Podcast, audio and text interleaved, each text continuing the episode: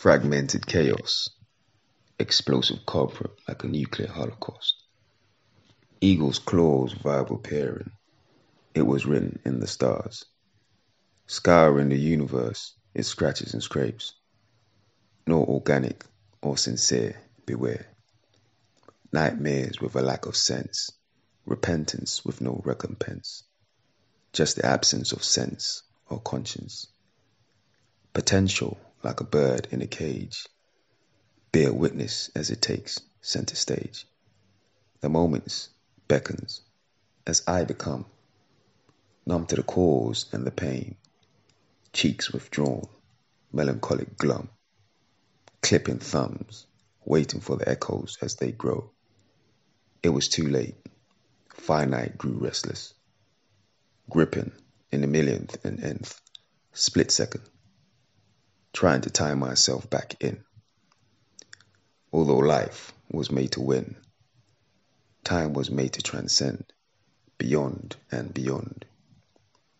Missed, yet I sensed them lingering, oscillating on the outskirts. Vibrational cheers, hoping for more winds. The stars are naught without life's admirations. Thus I sit in awe, hoping I'm correct in my stance, somewhat trendsetting, as I seep in the misery in my nucleus. I can take it.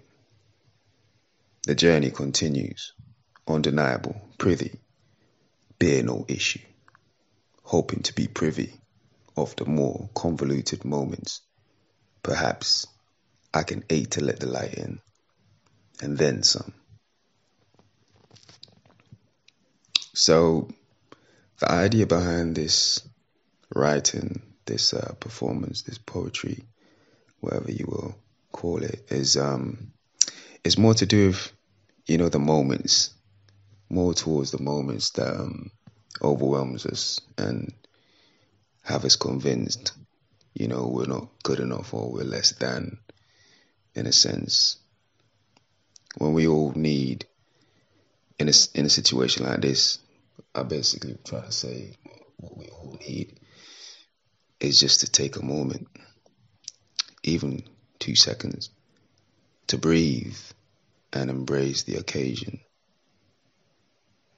I feel this allows us to, you know, better grasp our situation, to be more able to overcome or our experience no matter how hard. You know, so all I'm basically saying is all you have to do is let the cold in.